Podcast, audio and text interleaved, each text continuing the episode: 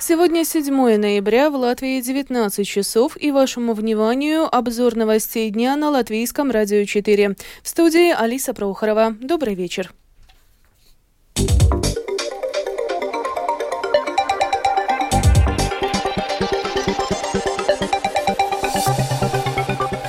Этом выпуске КНАП проводит расследование в Алкском самоуправлении по подозрению в возможном хищении средств. Ассоциация финансовой отрасли обсудила поправки, направленные на защиту ипотечных заемщиков. В этом году получено более 20 уведомлений о коллективных увольнениях. Российский самолет в понедельник нарушил воздушное пространство Латвии. Исполнился месяц с момента нападения террористической организации «Хамас» на Израиль. Об этом и не только подробнее далее.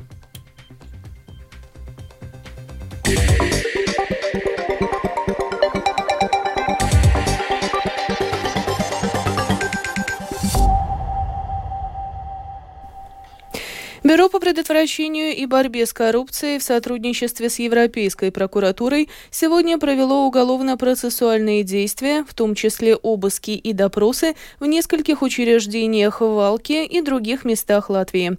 Упомянутые действия проведены по подозрению в возможном хищении средств в размере более 700 тысяч евро. Согласно информации КНАБа, два нынешних и одно бывшее должностное лицо самоуправления Валкского края, возможно, злоупотребляя своим своим служебным положением в корыстных целях вместе с представителем некоего предприятия совершили незаконные действия.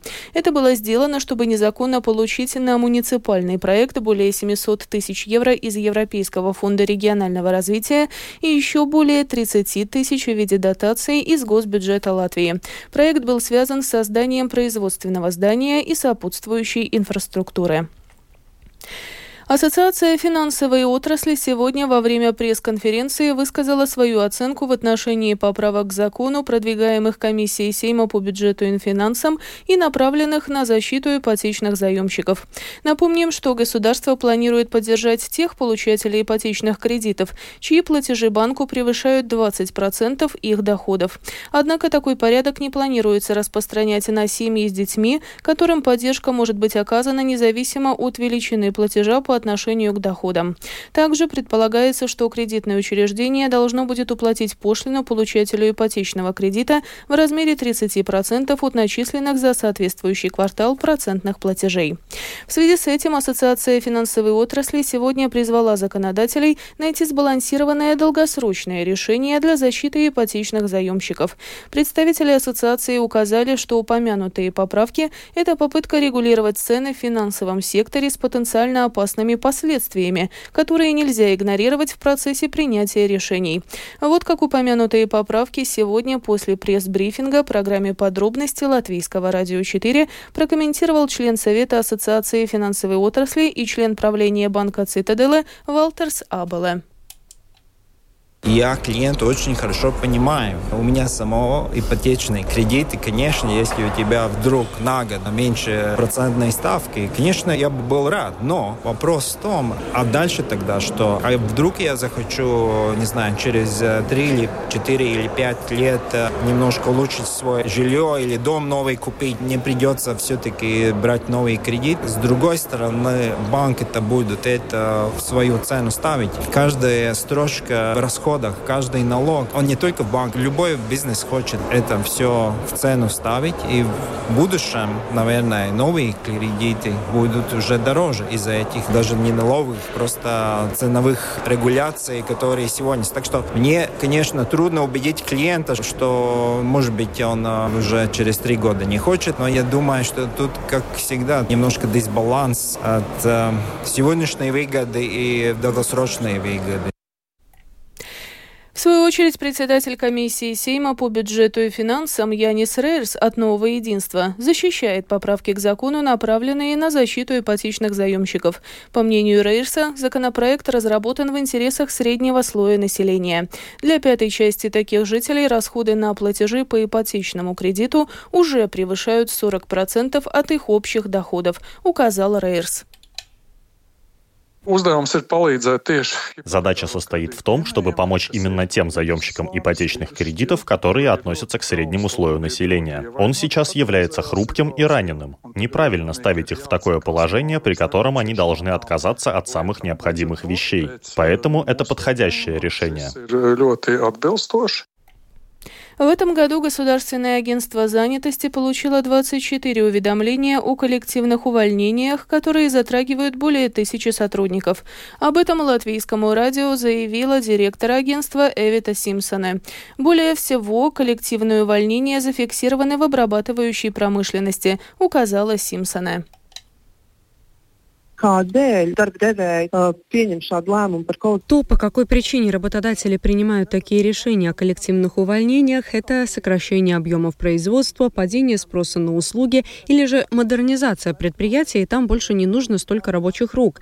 Но надо сказать, что эти заявления не означают, что заявленное количество работников будет уволено. Очень часто это просто нереально в таком объеме, как это изначально усмотрел работодатель. Также, по словам директора Госагентства занятости Эвиты Симпсона, среди причин, по которым работодатели решаются на коллективные увольнения, это модернизация работы предприятий, где больше не нужен ручной труд в прежнем объеме. Угрожает ли автоматизация работникам легкой промышленности? Программе подробности Латвийского радио 4 рассказал председатель правления отраслевой ассоциации Гунтес Страстс.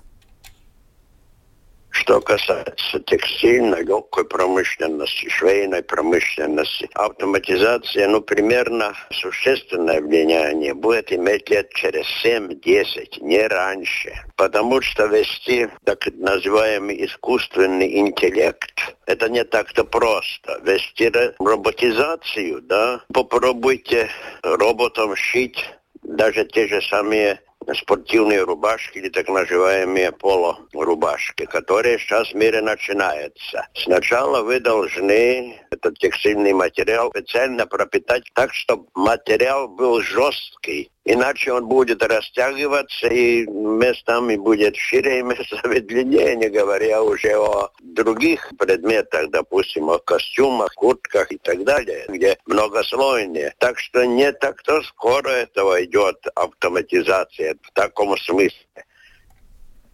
Согласно нормам Европейского Союза, Латвии необходимо двигаться к нейтральности климата и на первом этапе к 2030 году снизить эмиссию углекислого газа на 17%.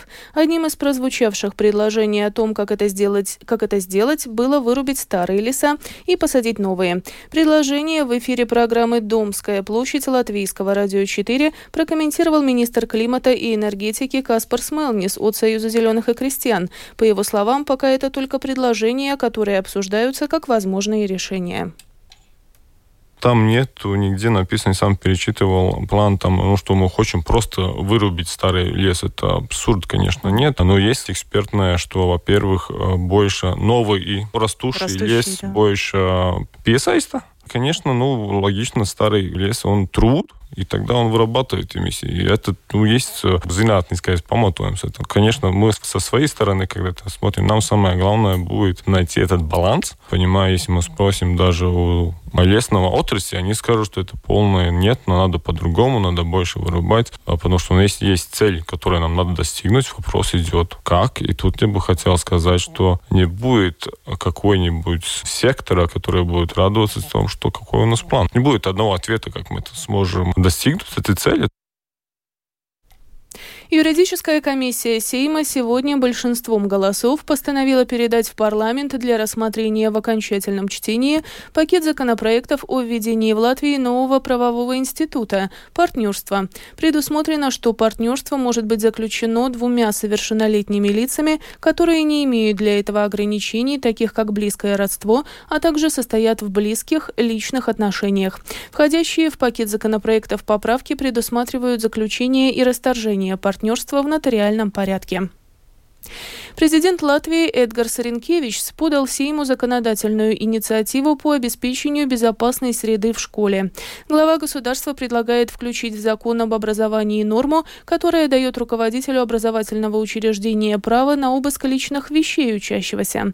Как указал Ренкевич, упомянутая норма необходима, чтобы не допустить или своевременно предотвратить случаи, когда возникают обоснованные опасения по поводу угрозы применения насилия или других значимых рисков безопасности безопасности в образовательном учреждении, которые могут быть вызваны опасными веществами и предметами, возможно, находящимися в распоряжении ученика. Также президент Латвии Эдгар Сринкевич сегодня заявил, что обязанность получать допуск к государственной тайне может распространяться и на руководителей самоуправлений, их заместителей и исполнительных директоров. По словам президента, это связано с геополитической ситуацией, а также с планированием государственной и гражданской обороны. Комиссия Сейма по государственному управлению и делам самоуправлений сегодня поддержала ведение референдумов в местных муниципалитетах с 1 сентября следующего года. Комиссия также поручила Министерству среды и регионального развития в сотрудничестве с соответствующими госучреждениями подготовить поправки к закону о референдуме в местных органах власти, предусматривающие переходные положения.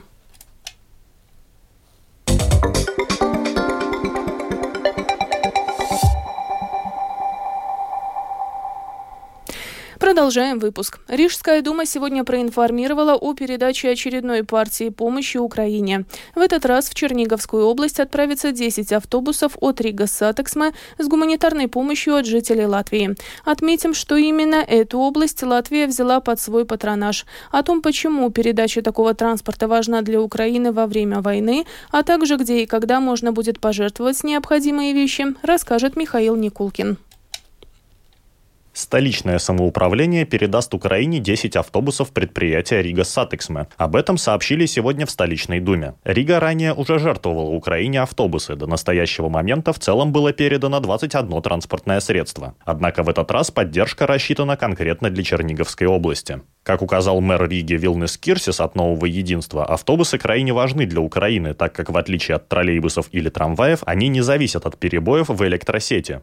Также важным моментом является то, что новые автобусы производятся очень долго, а помощь Украине необходима уже сейчас, указал Кирсис. В сегодняшнем мероприятии, которое прошло в Рижской думе, принял участие и посол Украины в Латвии Анатолий Куцевол. Он выразил благодарность столичному самоуправлению, предприятию Rīgas satiksme, фонду Ziedot.lv и всем латвийцам и рижанам за активную поддержку Украины. Куцевол также подчеркнул важность таких пожертвований, как, например, компьютеры и ноутбуки. Они нужны украинским детям и молодежи, чтобы продолжать получать образование. О том, какие еще вещи необходимы украинским мирным жителям и важности подобной акции в целом, рассказала глава фонда Зедут ЛВ Рута Диманте.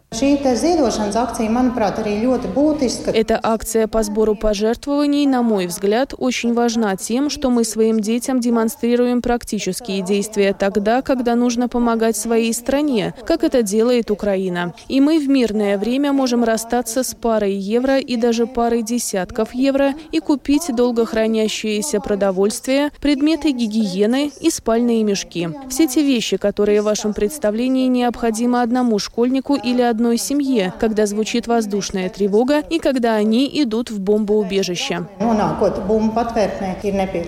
Кроме того, людей призывают не только жертвовать различные вещи Украине для оказания ей гуманитарной помощи, но и помогать участвовать в их приеме, сортировке и комплектовании. Об этом заявил вице-мэр Риги Эдвард Сратнекс от Национального объединения. Он также рассказал службе новостей латвийского радио, что латвийская сторона постоянно получает запросы на помощь из разных регионов Украины и порядке, в котором они рассматриваются.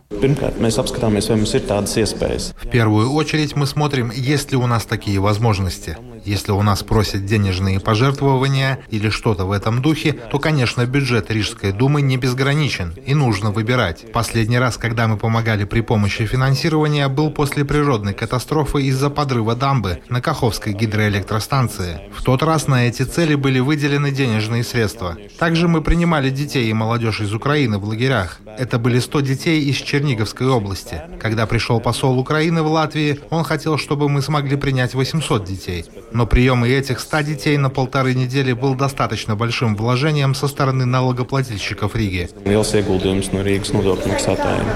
Сбор пожертвований для наполнения автобусов перед их отправкой в Украину будет проходить в разных местах столицы на протяжении нескольких дней. Так, 11 ноября можно будет сделать пожертвование у торгового центра «Альфа», 12 ноября у торгового центра «Спица», а 14 ноября по адресу Кальтю-1 в Старой Риге. Кроме того, 13, 14 и 15 ноября будут работать пункты приема пожертвований в центрах жителей районов. Пожертвования можно приносить с полудня до 18 часов вечера. Михаил Никулкин, служба новостей Латвийского радио. Радар воздушных сил в понедельник зафиксировал нарушение воздушного пространства Латвии у латвийско-российской границы, которое совершило российское воздушное судно. Об этом сообщили в Министерстве обороны Латвии. После незаконного пересечения границы воздушное судно вернулось на территорию России. Сегодня исполнился месяц с того момента, как боевики террористической организации «Хамас» напали на Израиль, после чего Тель-Авив объявила масштабные операции с целью полностью уничтожить группировку. Боевые действия продолжаются пятую неделю и с каждым днем становятся все более интенсивными. Тему продолжит Рустам Шукуров.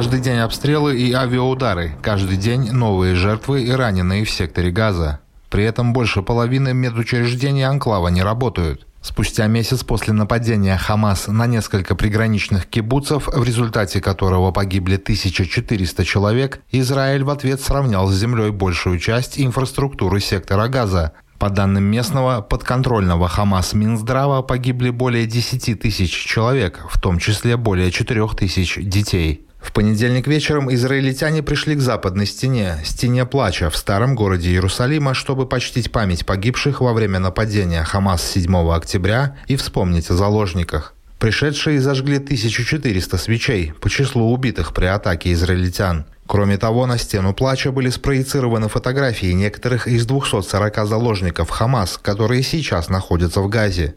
Между тем, генеральный секретарь ООН Антонио Гутерриш вновь обратился с настоятельным призывом к гуманитарному прекращению огня в секторе Газа.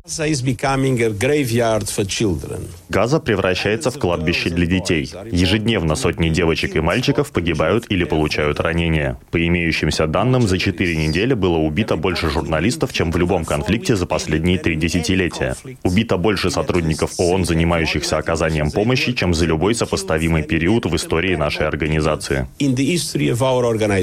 Израильские войска активизировали свою кампанию, утверждая, что наносят удары по объектам инфраструктуры Хамас, сводя к минимуму число жертв среди мирного населения. Президент США Джо Байден и премьер-министр Израиля Беньямин Нетаньяху обсуждают возможность гуманитарных пауз, позволяющих доставлять помощь в Газу, но не прекращение огня, пока заложники, удерживаемые Хамас, не будут освобождены. Тем временем боевики Хамас в Ливане утверждают, что выпустили 16 ракет в сторону Израиля, а поддерживаемые Ираном йеменские хуситы заявили о начале новой атаки беспилотников. Между тем, Беньямин Нетаньяху заявил в интервью телеканалу ABC News, что Израиль должен заняться обеспечением безопасности в секторе Газа после окончания войны. Uh,